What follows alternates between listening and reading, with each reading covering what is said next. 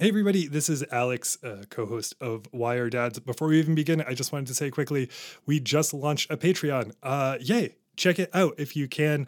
Uh, they're all different tiers named after some of our favorite pop culture dads it helps us pay the bills, particularly in the arena of production. We want the show to sound good, and we want to make sure that people who contribute, uh, musicians, artists, guests, etc., are taken care of for their time. That is important to us. It is a weird time. We totally understand. So, if underwriting a Patreon is not something you're in the position to do right now, it is totally cool. It's fine. We just love that you're here and that you are listening. So uh, check out the Patreon if you can. If it's not on the agenda right now, totally fine. Uh, we're just happy. We're happy to have each other in this odd, odd time. Thank you so much for listening to Why Are Dads.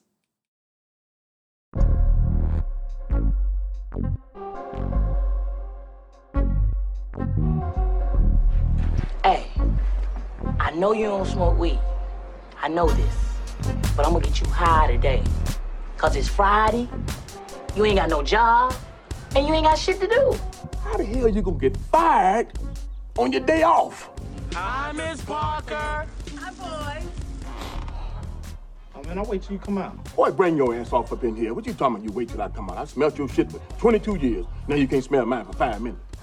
Man, ain't nothing wrong with smoking weed. Weed is from the earth. God put this here for me and you. Puff, puff, give. Puff, puff, give. You smoking my shit? Hell no, fuck with your shit. Playing with my money is like playing with my emotions. All right, man, he said we don't pay him by 10 o'clock. He gonna bust a cap in both our ass, nigga. We need to pay him, man. He crazy, man. Let's stick together. Bye, Felicia.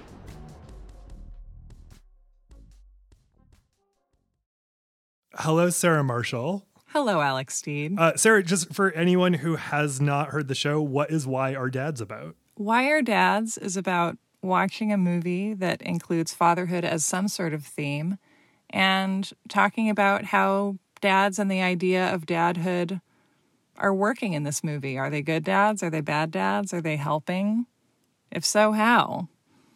We're trying to i think we're we're trying to sort of figure out what what makes a good dad over time although we haven't admitted that to ourselves verbally until this very moment. Sometimes aspiring good dads listen and get uh, uh, lessons from our cultural cultural theory conversations about friday so that's cool. Yeah i love that part. That's the that's the most amazing part.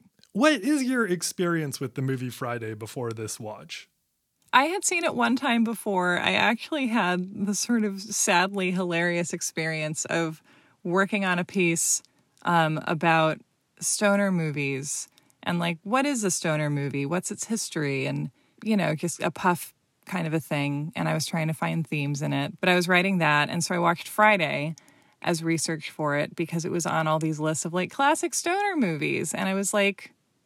I don't know. This feels different. Like I just watched Cheech and Chong's Up in Smoke um, and stuff of that milieu, which, you know, and Up in Smoke is a wonderful movie also. But this one is like, it's not a broad comedy, in my opinion. Like it's, it's, it's definitely a comedy. It's got a lot of laughs in it, but it feels like it's attempting to be a pretty realistic depiction of a day in the life of a neighborhood in a way that reminds me more of like a a French film.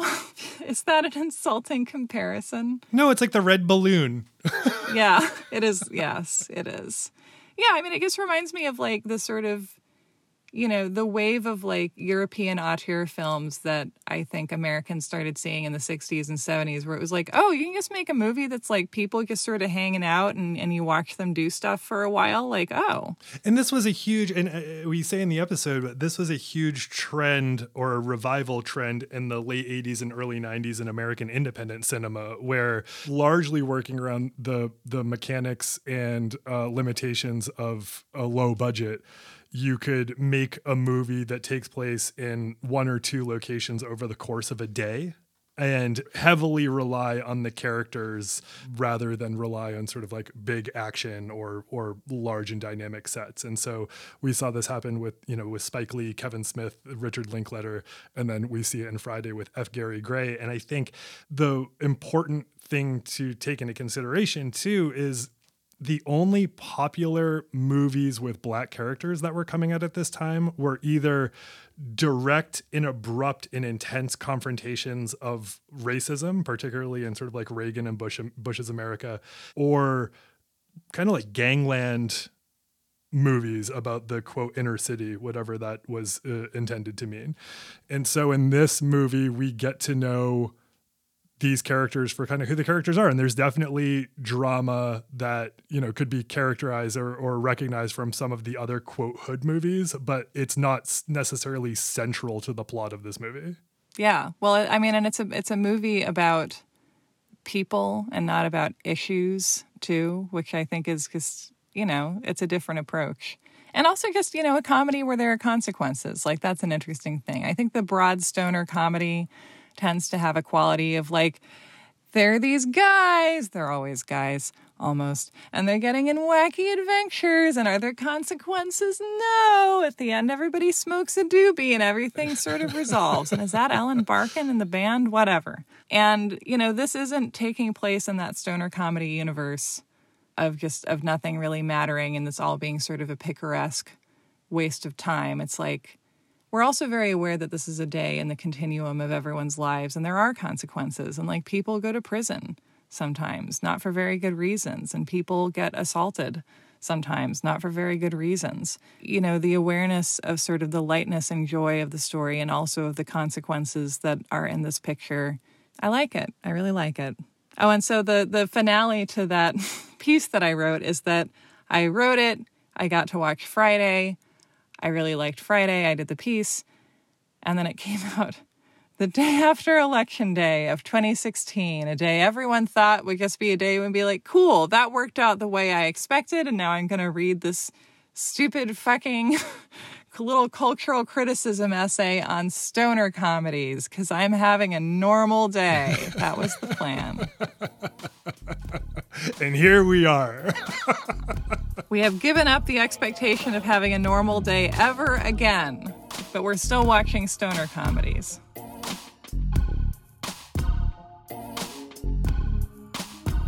Oh, you know, I should actually tell you what Friday is about.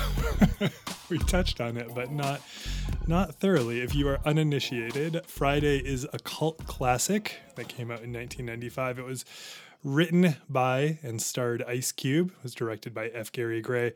Taking place in South Central Los Angeles, the movie is about Craig, who just got fired from his job on his day off, and he spends the day with Smokey, who's played by Chris Tucker, he smoked all the weed he was supposed to sell and subsequently gets in trouble with his supplier, Big Worm.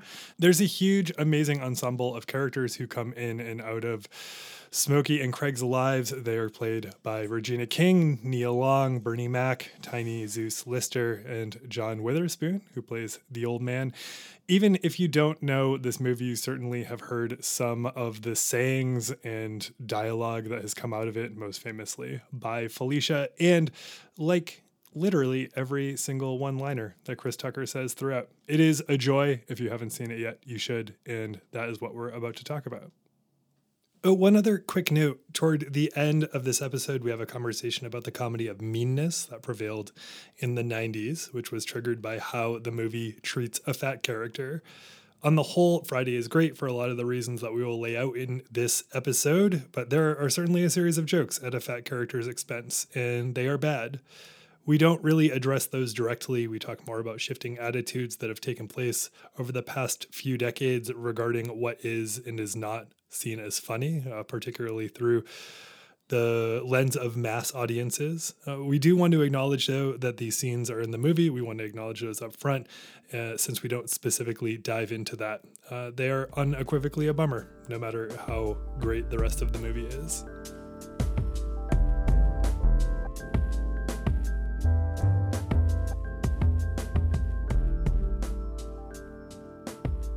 We watched Friday which is, I don't know, it's a hard movie to describe in a way because I feel like you could focus on the plot element and say it's about these guys are getting targeted by this drug dealer and they have to get money by nighttime. Oh no. But like, as you were saying earlier, it's also about a day on a street, which is such a 90s thing. I had forgotten, you know, it's it's a day in the life movie that is uh, ultimately a vehicle for exposing us to a lot of the zany characters in this place as an excuse to illustrate what it's like to live in a particular environment. I hadn't realized until I said that out loud that that is like six to eight of my favorite movies. That's the do the right thing model. That's uh-huh. that's the slacker model and then the and confused model. That's the clerks model. That is, you know, big sort of offshoot of clerks. That's the Mallrats model. As it's just like a day in the life to show off the interests of of the the filmmaker and then all the while you just meet all sorts of quirky people. Yeah. It's also it's even the Empire Records model if we go in like a more commercial direction. And like, yeah, I've always loved movies like that. Also Nashville, actually. Nashville is like the mega yes. the turducken of that. Yeah. And is Nashville like two days or like a, a week or something? It's a very short amount of time. It's like a convention length. It sort of kicks off with the arrival of people trying to put together a, a political happening very Right. quickly. For Hal Philip Walker, New Roots for the Nation. Yeah. I suggested this movie because I hadn't seen it since I was a teenager. And hmm. my memory of this movie being far more about the father, played by John Witherspoon, says so much about John Witherspoon's performance in this Yeah. movie. And and I also came to realize after the fact that John Witherspoon went on to play the father in in the the WB show sort of around the Wayans brothers right around this time. So that was also very much in my psyche. Mm-hmm. I think in the same way a lot of people in the same way for me that like Martin Crane is a is a particular kind of prototypical dad that is like likable and charismatic and interesting in a specific way, you know, outside of the way that the people who watch him maybe necessarily grew up. John Witherspoon is that for me as well. He's also a Martin Crane. Mm-hmm. And he's just like this, like, er dad who like accompanied you through the 90s. Yeah. It seems like he's just like, he's just dadding it up, like somewhere on TV throughout, you know, a few years there. Totally. Your synopsis of this movie, I mean, that's as much of a plot as this movie has. Like, these guys get in trouble with Yeah. the drug dealer because one of them, Chris Tucker, whose name in the movie is Smokey, Who is over the line, basically. He smokes all the drugs, the pot he's supposed to sell, gets in trouble with the drug dealer. Drug dealer has to send a message um, by shooting at them eventually. And it's about sort of all the stuff that happens along the way. And what stood out to me is a scene in which John Witherspoon, who's passed off as one of these quirky ensemble characters throughout the movie, uh, and as quirky and ridiculous as everyone else in the movie, eventually has a moment where he has to connect with his son in a in a real and actual way, uh, and that's the thing that, for whatever reason, I remember most about this movie. That actually reminds me of the way that Anthony Hopkins was in The Silence of the Lambs for like, I think 16 minutes. Like, he's barely in that movie and he won a Best Actor Academy Award. Someone can actually not show up very much and be this kind of bookend character, and no one's trying to make them look like they're bigger in the story than they are, and yet they dominate it anyway. That scene was one of the most memorable to me, also, um, where you know they're having this this moment together, and like, yeah, I mean, how would you describe that change in attitude from the dad? It's a real check off the gun situation. We see a gun at the beginning of the movie. It reintroduces itself later because Ice Cube and Chris Tucker in the movie are in trouble. Uh, there's their their lives are on the line. Ice Cube pulls out the gun because he's he's going to at least protect them in order to get Smokey back home, who's played again Chris Tucker. And his dad walks in sort of right at that at that moment. And how we've known his dad to this point is like actually when the hero worship is off, when the hero sort of lens is off for me, how my dad actually was a lot of the time, which is like on the toilet uh, uh while talking while talking to you. I've smelled your shit for 22 years. You can smell mine for five minutes, which is like, my dad has never said that. Like, that's not exactly his verbal style, but like, man, does it feel like a million things he said. It's absolutely a philosophy, and uh, it's absolutely a I'm older. Yes. You just deal with my shit for a couple minutes. Yeah. Your old man smelling shit, which is like, a completely different proposition than than nice clean baby shit. But like whatever, whatever. and, and and not like you even dealt with the baby shit. But anyway, uh, so he's he's kind of like a, a ridiculous character up to this point. He's kind of a cartoon character up to this point. When it's revealed that his son is sort of involved in this situation and that his son has a gun and the stakes of the situation of not just this specific situation but living in this neighborhood become clear to his father or become sort of hmm. something that he can't ignore. You know he inter- he intervenes he's very he comes at he comes at his son from a place of care obviously and very strongly encourages him to not use a gun but to use his fists like they did in the good old days because at the very least you get to live to see another day. Yeah. he also refers to uh, we know nothing more about this outside of than, than a couple of lines, but he refers to how his brother, Ice Cube's uncle, it sounds like went away on a gun rap for like 20 years. He's learned some real lessons about that. So there's a handful of things that are happening, but the one thing is that sticks out for me is, you know, my dad was maybe a dad 1% of the time. Hmm. And this is that 1% of the time, but it's so meaningful when it actually happens that it becomes your primary memory of the movie. Yeah. And that when someone kind of is able to show up for you in the way you need at the moment that you need it, like these moments do happen in real life, you know, and they and they become just as memorable. And often also I feel like someone will like and this kind of connects to the principle of like how do you preserve bad relationships? Well, you like dismiss the bad stuff and you focus on the good stuff and sometimes those relationships are with your family and like it's you, you know you can't just dump him um and and then it's like how do you treasure the stuff or the moments where someone showed up for you um and not use that as a way to ignore the stuff that's more difficult like i feel like my the the ways i feel like i can think of my dad showing up are like when he's able to like emote and feel safe about it. Like he is able to just like be loving sometimes and to just be squishy and to be like, I love you. And you just like,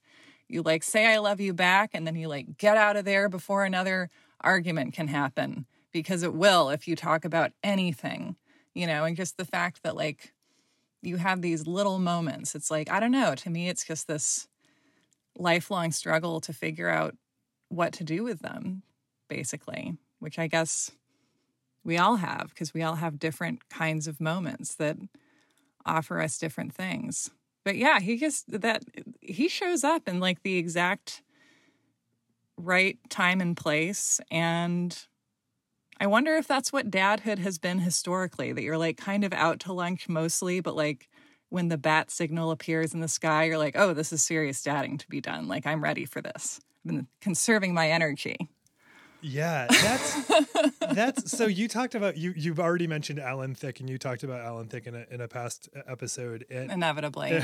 right rightfully so. And I'm I'm starting to realize and this is this this is already recording this so far has already been immeasurably more helpful than a lot of actual therapy I've had though I will also advocate for therapy for uh, uh, anyone however they need it and for myself included. Yeah, I think conversational podcasts and therapy can be great adjuncts to each other. So, perfectly said. The thing that became clear to me, and it speaks to exactly what you just said through watching this movie, is I started to live with my dad full time when I was when I was 12. I lived with my dad full time the whole time, but my parents split up. Then I lived with my dad primarily.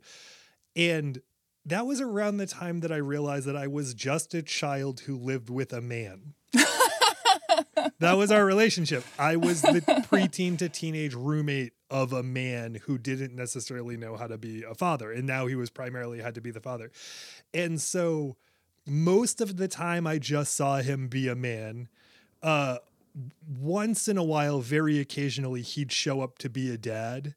And once in a while, within that fraction of the time, he would be a dad unencumbered by all of his own baggage, right? So, hmm. so a lot of times when dads show up to be a dad, they come and really all they're doing is talking to 12 or 13 year old version of themselves and and not not Mhm. putting it into the context of you and so even when they show up it's not helpful because it's about their ego you know Mm-hmm. but once in a great while maybe five or six times if you have a not terrible relationship with your father right they accidentally get out of their own way and give you the kind of wisdom that we saw John Witherspoon give in this movie Cube.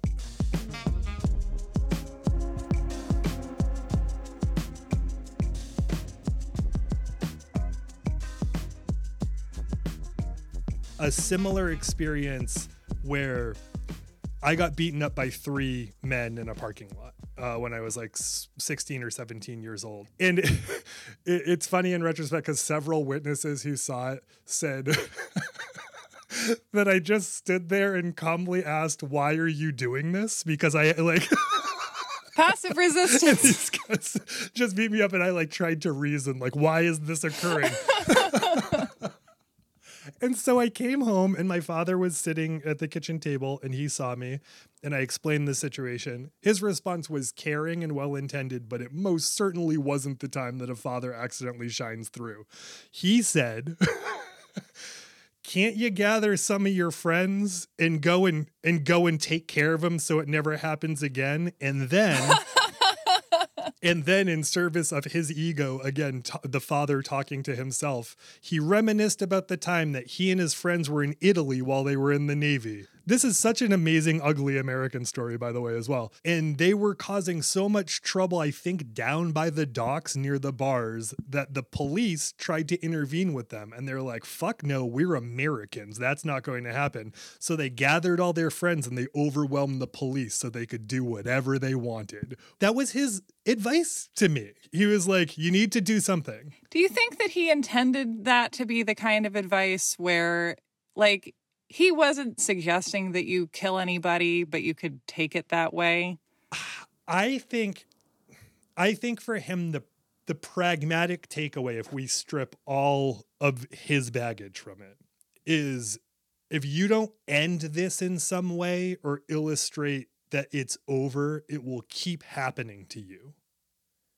And yes, absolutely. The loose read could accidentally be go get your friends and and and get rid of these guys. Do what becomes necessary, maybe. Who can say what that will be? But then, okay. But so I, I have multiple questions. Was this Yes, was this the first time you had ever had the shit beaten out of you in this? You know, or was this like the most severe beating you'd ever taken? this was the most decisive beating.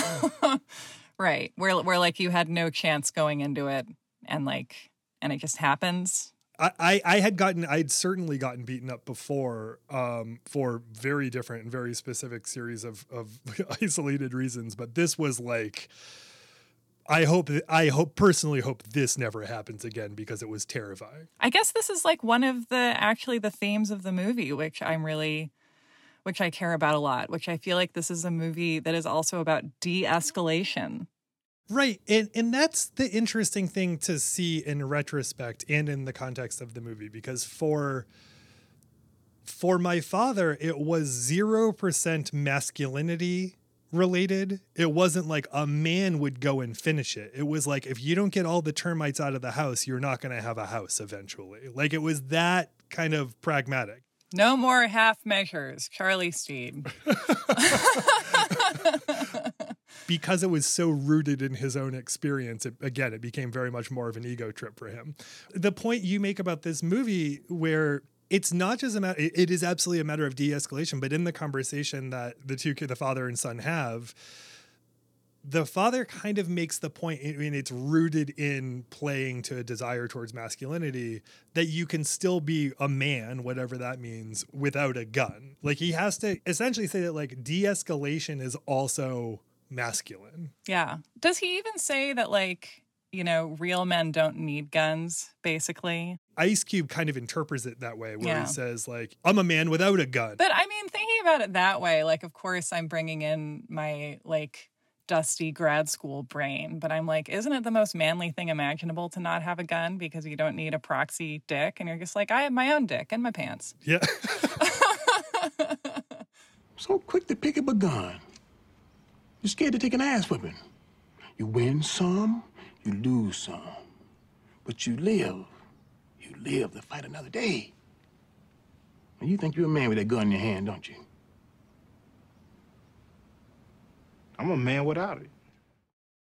we see de-escalation happen in this movie through you know john witherspoon's character uh, convinces his son that uh, not only is escalating the situation a bad idea by bringing a literal gun to a fight or bringing a gun into the neighborhood it'll probably lead to his demise in some way. This might just be so obvious but i think it's worth talking about. Like why is that such a refreshing thing to see happen in a movie especially coming from a dad I mean, I think because because the classic movie plot is escalation.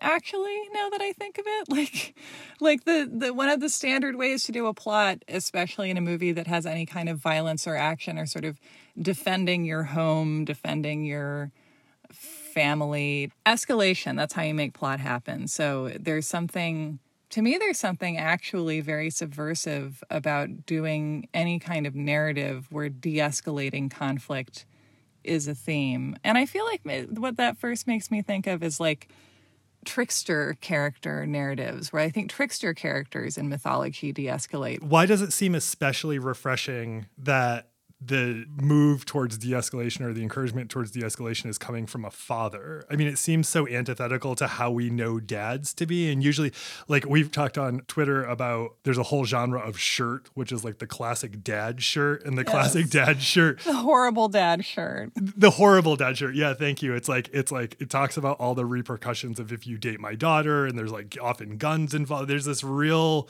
weird militant macho um, um, vibe. And that's obviously not the case for for all dads but there is a whole subgenre. One of them is like whatever you do to my daughter i will do to you. And it's like is this because you want to tell your daughter's boyfriend that you want to fuck him gently by a river? Like what? Yeah absolutely. You're not going to eat my ass. But why why is it refreshing or interesting that in the war and in friday it is the dad that de-escalates and not say the mom who's often is the person who does that in these movies well in connection with the dad shirt you know i would bring in probably my favorite dad movie dad movie saga the godfather and godfather 2 godfather 3 the whole trilogy because that's a story about generational escalation right? And like escalation of violence.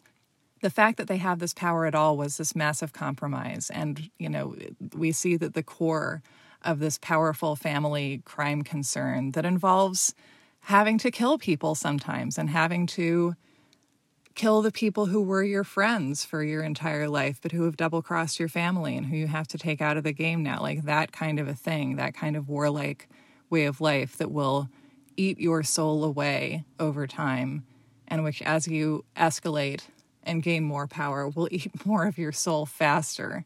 Um, I think is to me is is one of the messages of the movie. And so the tragedy of that buying into violence being celebrated the way it is with like for example the fact that marching band music became tremendously popular right after and in the decades following the civil war which is like why? Like why do we celebrate war music? Like i know it's fun but like that's so weird. It was huge you know? The fact that we celebrate elements of our wartime trauma as like the great historical culture of masculinity is like this large scale version of like celebrating the violent game your dad bought into as a compromise as if it was something he did on purpose and wants you to do on an even bigger scale. So like anything where a dad is like don't do this thing that maybe I have done, like Kevin Costner says, like, don't go to war, don't fight, like, just trust me, like, listen to me. And like de escalating trauma in a generational way feels so radical of an idea for Americans generally and for an American movie because, like, our entire culture is about generational escalation of past conflict. I think. And we celebrate that as what masculinity is. So telling a story about masculine heritage as de escalation is like imagining that masculinity could be something more and better also i think. Absolutely. I agree wholeheartedly. We see in the movie that the dad's brother he, there's mention of the dad's brother having got, i believe gone away for a weapons charge for 20 years. And so there's like there doesn't even need to be a a looking back at at forefathers so to speak. It's like you know that tendency towards uh, escalation could land you in jail, which I ultimately don't want, or it could get you killed. And so this is not the way. And so he he literally teaches him that the weapons that he should use are you know de-escalated form of weaponry. It's like he should use his fists. For all of the many, many, many, many impasses my father and I had when I was growing up, and the various ways he was not able to connect with me. And I've, I've talked about how when I was a teenager, he uh, ultimately wanted me to fight my way out of situations. When 9 11 happened, I was 18 and he called me. And the first thing he said was when they call you join the navy because he was positive that the you know later that day a draft would be reinstated. If i should go into the military i should go into the navy because he knew um, my disposition wasn't going to uh, do me any favors in the army or the marines. And so that i mean that, that itself was interesting but even after the fact he in, in a little bit beforehand he strongly strongly discouraged my my joining the military based on his experience. And he himself was was a very very proud veteran, uh, was not proud of the policies that he came to realize he was advocating for by way of his service, but he was a very proud veteran and strongly discouraged me from doing that, not because he thought that there was dishonor in joining the military in one way or another, but as far as he was concerned, he and his father did the military bit on our family's behalf. And if there was going to be any uh, evolution and sort of the ongoing family line, I had to do something different from that. I'm surprised uh, in retrospect in some ways that that was the case and that was the takeaway. And I, I don't think that he consciously knew that that was the case, but I do think he was like, you know, my my father was an immigrant to this country. We did the military thing, and, and in a lot of ways, it screwed him up. I mean, he had he had post traumatic stress disorder for sure, and I think that you know he saw in me some tendencies toward that because some of my friends were joining the military. Um, and I thought that there was, you know, it could potentially at the very least be interesting. And he actively discouraged that. And I, I thought about that a lot in watching, you know, this dad essentially save his son from trying to break that cycle that you described uh, as you know in in explaining how how it works in the godfather and encouraging him to sort of pull back the reins. To do that in a way where it is a gift to his son obviously and a celebration of masculinity. It's not seen what he's doing is preservation and what he's doing is encouraging his, t- his son to be tough and savvy in a particular way that is not inherently him being like a quote punk, you know, by doing that. Often dads in real life and often dads in movies in one way or another you know, you think about the father as portrayed by Chris Cooper in American Beauty by pushing this idea of what masculinity should be in their imagination and the masculinity that ended up corrupting them. Uh, they end up you know, fundamentally and fully damaging their children. To me, it was interesting. I obviously didn't. Oh, I was too young, maybe at the time when I first saw Friday, to to realize how revolutionary this role switch was, or this this alternative approach to encouraging your son to be tough in a different way. But goddamn, what a what a radical act! People need to see these ideas in movies because movies are they can do so much for us in terms of helping us to feel less alone and just, you know, allowing us to feel like some pleasure in our day. Like sometimes that's what a movie does a lot of the time.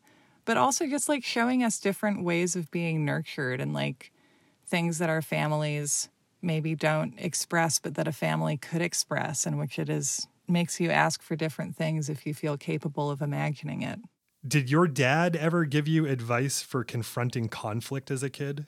I remember him saying to me when I was a kid that we were similar because we both had short tempers and we both like needed to learn how to control our tempers, which when I was a child was true. Children have short tempers. And that was helpful, you know, and it was just sort of deep breath, count to 10 kind of a thing. Perhaps we are similar in the way that we process conflict because I do like he's he's a very reactive person and if he if you say something that's pretty innocuous but that like suggests that you might be going to say something that he will feel is implicating him in some way, then he will get like very prickly and like find a way to like escalate the conversation to the point where it ends. In my later life with him, he's he's been so escalatory that like that's what I think about when I think about any of that.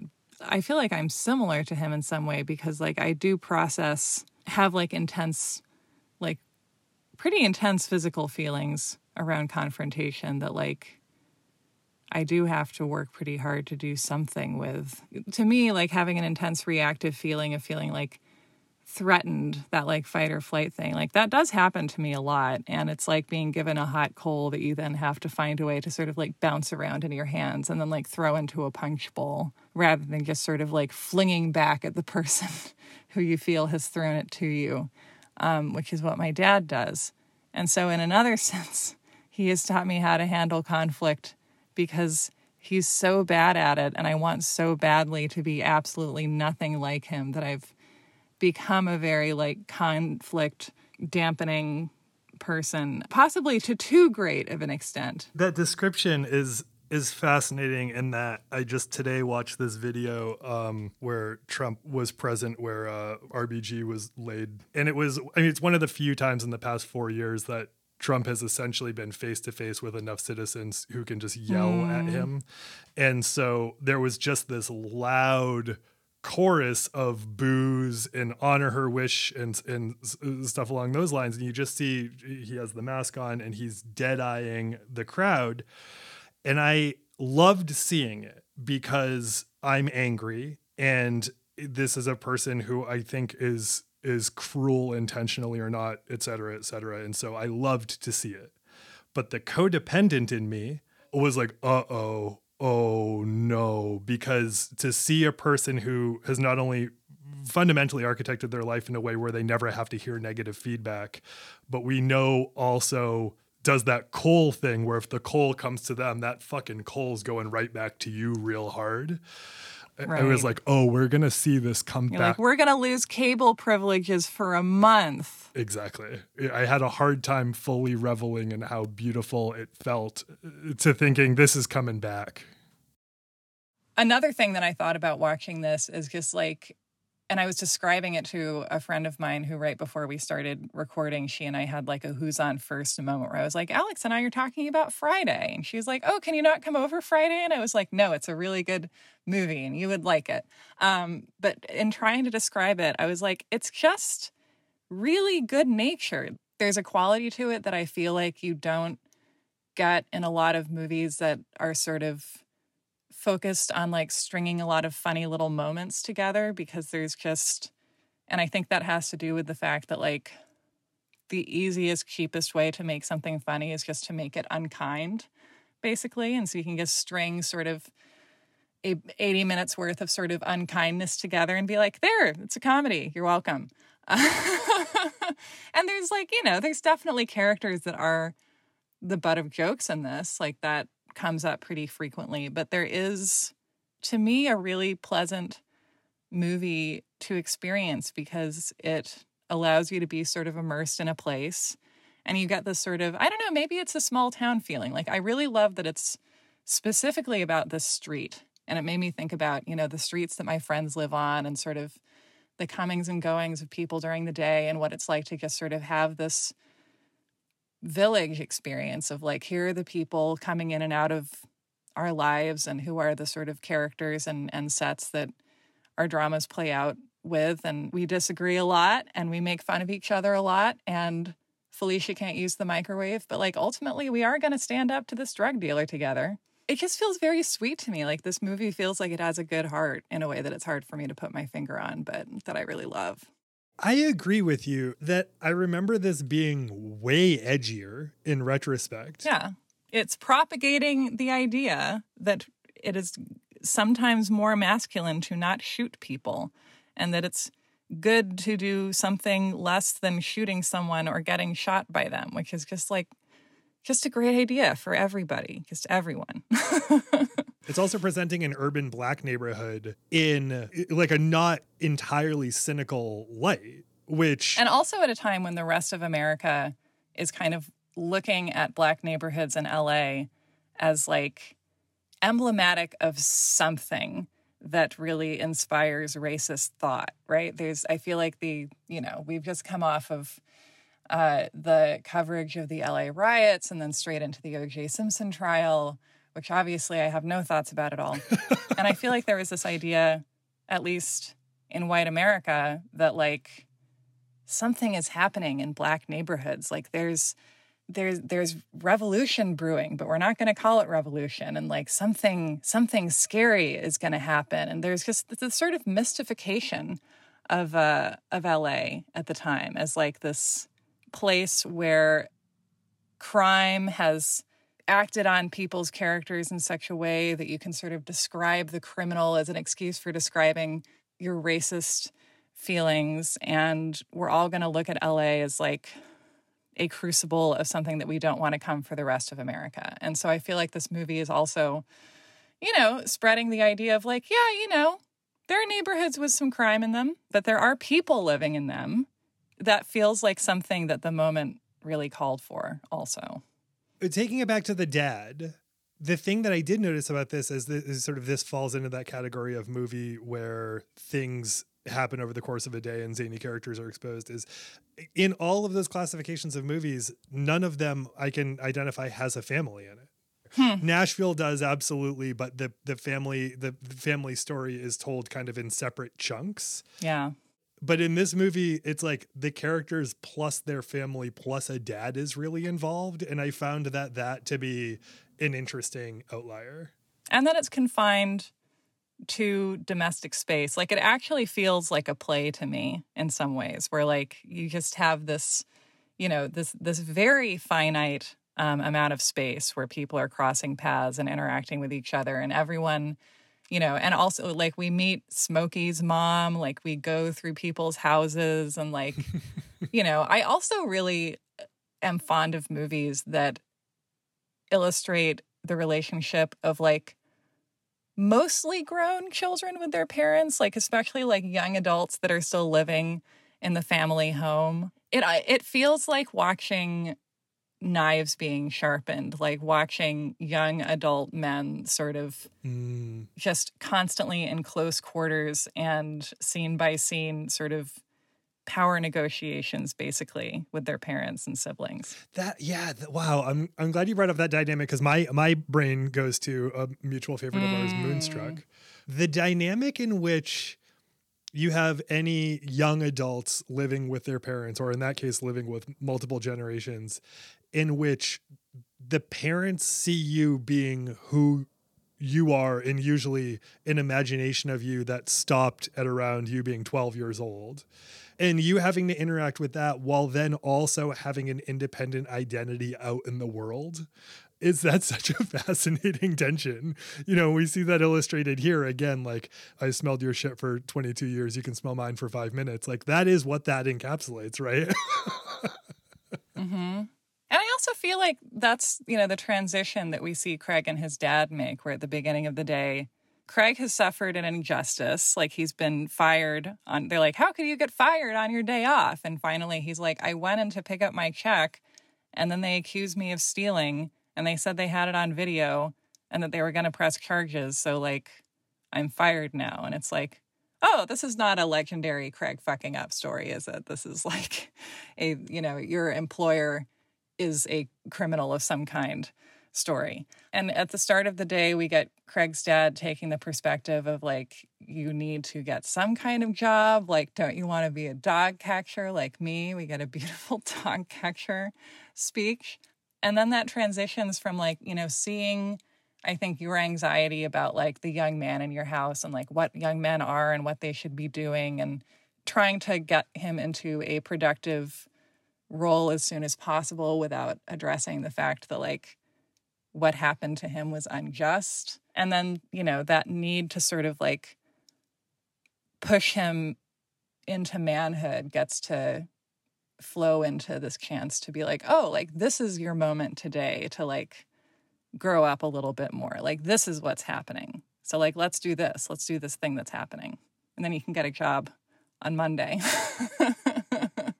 Yeah, I mean, and, and inherently the message is kind of the most disappointing adult message of all to hear as a as as the offspring of of other adults that you know it, it it's so interesting is that it never crosses anyone's conversation to say that what happened was unjust because I feel like the most disappointing thing to hear from parents is like, yeah, you know what? Sometimes unjust shit happens and you've got to just deal with it. Like and, and and deal with it not by like confronting it by like but moving on and doing something else because that's just going to happen. Injustice is part of the whole thing.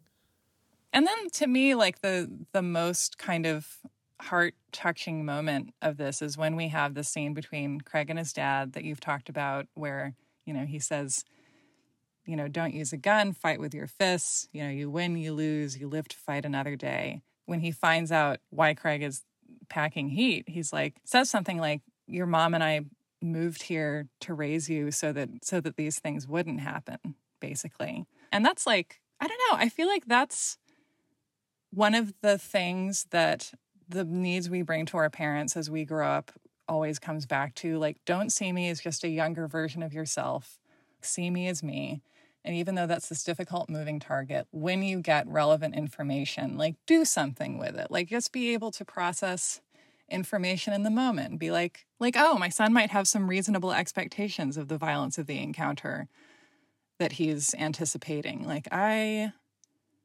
need to think about this and not just let it sort of roll off. And so we that brings us kind of to the to the culmination. It, it turns out what is the god i'm gonna really reveal myself to be a buffoon here but like what is what is it called when you think the drama the ultimate culminating drama of something is going to be one thing and then it ends up being another thing instead? Oh i have no idea. Is it called a switcheroo? I'm sure there's a word for that in screenwriting school. There's an old switcheroo. Oh by the way one of my favorite books as a kid used to be the Third Rock from the Sun Earth Survival Kit book, and it was a book written from the perspective of the characters uh, of Third Rock from the Sun. And there's one in which Dick, the character played by John Lithgow, gives a breakdown of how jokes work. one of the joke structures is the old switcheroo, where and basically, basically, he's describing yeah. the too much tuna situation, where like oh you think God, one yeah. thing is going to happen and another thing happens. So anyway, we think the ultimate drama is going to be from these drug dealers that are coming after uh, Smokey and Craig. What ends up happening is yes, that ends up happening. They get out of that situation, but they are confronted ultimately with the neighborhood bully uh, Debo, who is played mm-hmm. by uh, Tiny Zeus Lister, who's like the best ever, terrifying character, absolutely joyless, terrifying, abusive character in this movie. Mm-hmm. They have a confrontation with him that stems from the fact that he is beating up the sister of Craig's love interest in the movie. She confronts him uh, there's a fight between the two. We see two options go down. Mm. One is Craig shoots Debo in the face, which they don't show, but we know that that's what happens. And, and then in maybe the most heavy-handed moment of the movie, we go back to remember the speech from the father.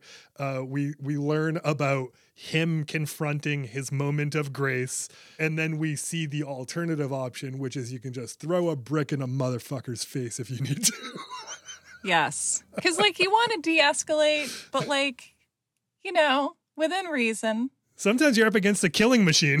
Sometimes you're up against a killing machine. Yeah. Take him out for a while. And then that to me is like the most wonderful part because it becomes this like murder on the Orient Express type uh, situation where like everyone in the neighborhood gets to like get in their licks at this unconscious bully.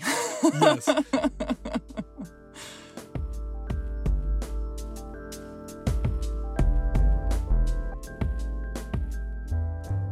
I'd say Carolyn as a movie viewer and as a human is probably the biggest empath I've ever met. Like not someone who would ever say like I'm an empath and like sort of fetishize that right. or whatever, but like someone who actually is. Yes, because Shane Dawson calls himself an empath and we all saw how that went down. there's a character in the movie in which Debo steals his his chain and his grandmother gave it to him and it's a very upsetting moment for him.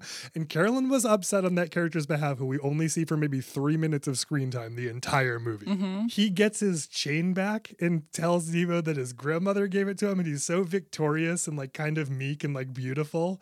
And that was such a rewarding moment to watch. Yeah. It's really great. It's wonderful. Carolyn is younger than you and I. Even that little difference of time makes her lens on this movie immediately see a lot of the very overtly problematic things that happen with with regard for fatness and um, uh, Asian shop owners at that time. Yeah, it's very funny to me, like the generational gap I'm realizing is starting to exist between, like, I think millennials grew up on really mean comedy. I don't know why. I'm sure there's a lot of reasons. I'm sure that, like, white male heteronormative comedy has, like, always punched down because that's easiest. I feel like it's by letting more voices in, like, people are realizing that there are themes other than meanness and that meanness makes them feel bad and that like other things can be funnier than just punching down at people but like we we grew up in like a very mean time for comedy and i think about that a lot with south park Oh, which was like such an important show for me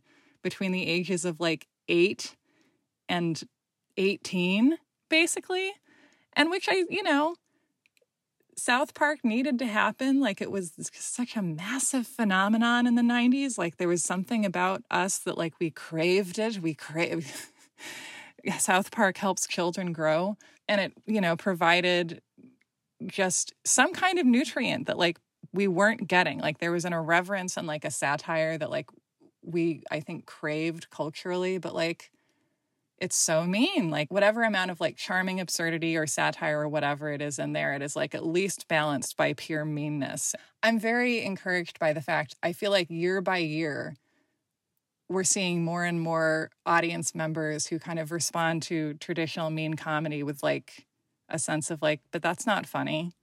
And then we're watching people whose career is based on meanness just sort of like flail because they're like, I don't, why are you not buying what I'm selling? Like, everyone loves my stinky garbage juice. I've been selling it for decades. you know david foster wallace spoke to just sort of the nihilism of like ni- late 90s irony and i and i agree with that entirely. And then and then i think like jesse thorn wrote an essay that about new sincerity which was sort of a big deal. And like south park came out when i was 12 years old and it was huge for me. They were halfway through a season, so there were maybe like eight episodes out. And my friend Matt and I, for a year, watched those episodes over and over and over and over. And little did I realize that yes, there was absolutely wonderful satire that was happening, but also it was creating a trap for a lot of people to just like be regular racist when they thought they were subverting racism. You know what I mean?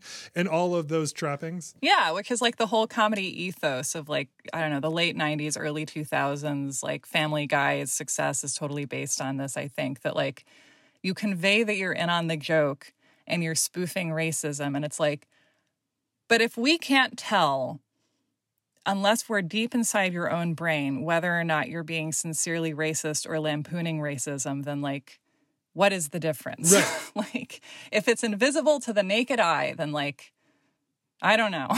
and so I think for Carolyn watching this movie, and she grew, she grew up with with stoners from California, and so and so for her, this was a movie they watched a lot when they were kids. This was the first time that she kind of saw it through these eyes, and hmm. for her, the immediate take was like they are being really mean to the fat character, which they were. But also then for me, I grew up in the media landscape that came out immediately before this, and I can kind of just see it as a some positive. Right. There's a lot of things here that are working really well in contrast to what just came before this. this was actually something that I was thinking about when I was watching Seven hmm. last night because it was one in the morning and I was like, I can't sleep. I'm going to watch Seven. This is what happens when you run out of weed. You can't sleep and then you have to watch Seven. And then you sleep like a baby. And they get to the part, I mean, this is the first victim they really deal with. They get to the gluttony victim. And I was watching it and I was like, this movie's pretty fat phobic. And I was like, what a weird thing to say about Seven. But like, I've seen it so many times. I've thought about it so much as like the way that we created our cultural ideas about serial killers. Like, I realized that John Doe is not making good choices, but I was like, this movie is being really mean about this man's perfectly nice body. And like, I really, I came here to see a serial killer. I didn't come here for bullying. it was in a time that was much less nuanced. And so the takeaway wasn't supposed to be, see you have the same feelings about about uh, fat people that he does and so you're kind of a monster too. It certainly wasn't doing that. Not at all. Yeah and it was just it felt very of its time in a way that i don't know made me feel like i think you can tell when a movie is counting on you to find something disturbing. And it's kind of like the same thing as like just you know making a mean joke and expecting it to be funny because it's mean. It's like you can people can just sort of like lose that automatic response over time. It's really pretty wonderful. Yeah, absolutely.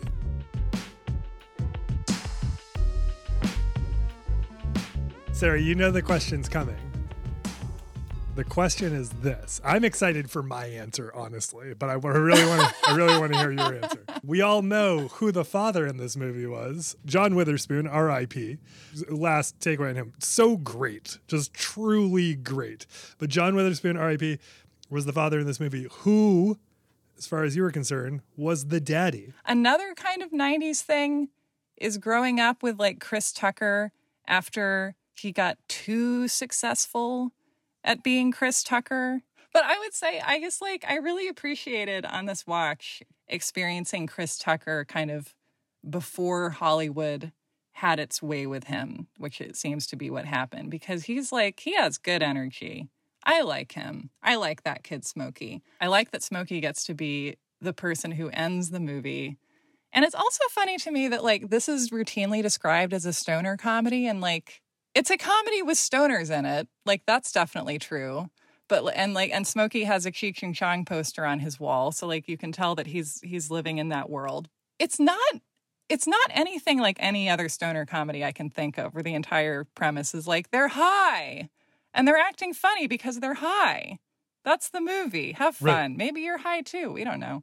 And I don't know. I think something that I also find irritating about stoner comedies like as much like chris tucker career they became very codified and like we all agreed on sort of what was sort of funny in a in the simplest way possible is that like they kind of move away from stoner behavior over time and it becomes just like what mm-hmm. is a stoner well they're like someone who who looks sleepy and, and does really zany stuff all the time and, and definitely doesn't you know sit quietly on their front lawn and tell their friend to relax more like they have they have to right. be up and doing and moving and having heists and stuff like that.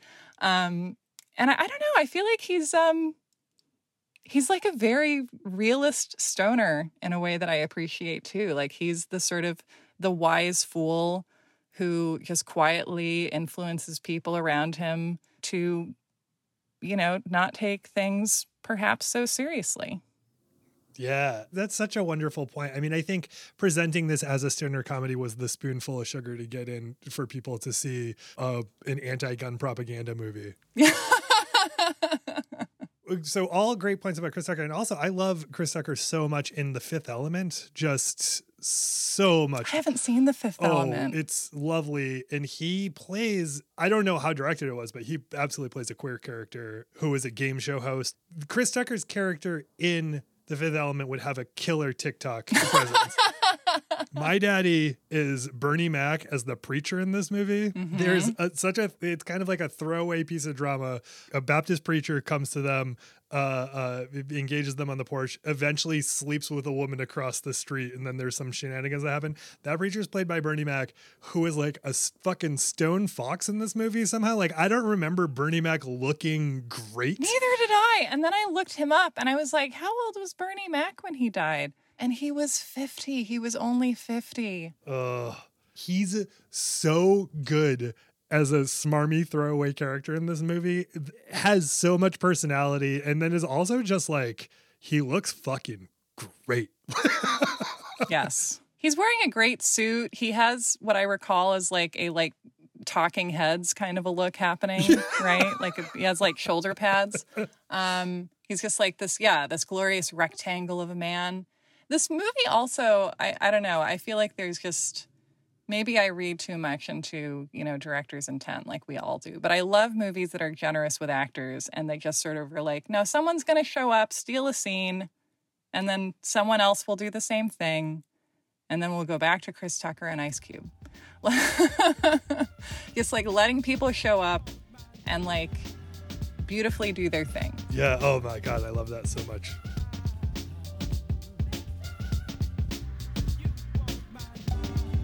All right, everybody, that is it for right now. That is it for our Friday episode. We love talking with you on Twitter and Instagram, so uh, find Why Are Dads in those places.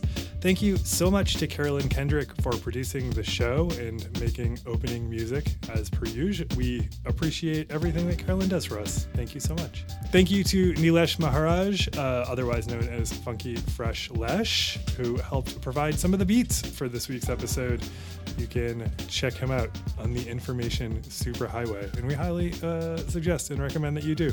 Next week, we will listen to The Squid and the Whale. The following week, we are going to listen to Young Frankenstein and Frankenstein as we prepare for Halloween. And then we are going to listen to Angels in America. Uh, if you are listening along with us, hopefully you're stoked to catch up and watch those movies with us.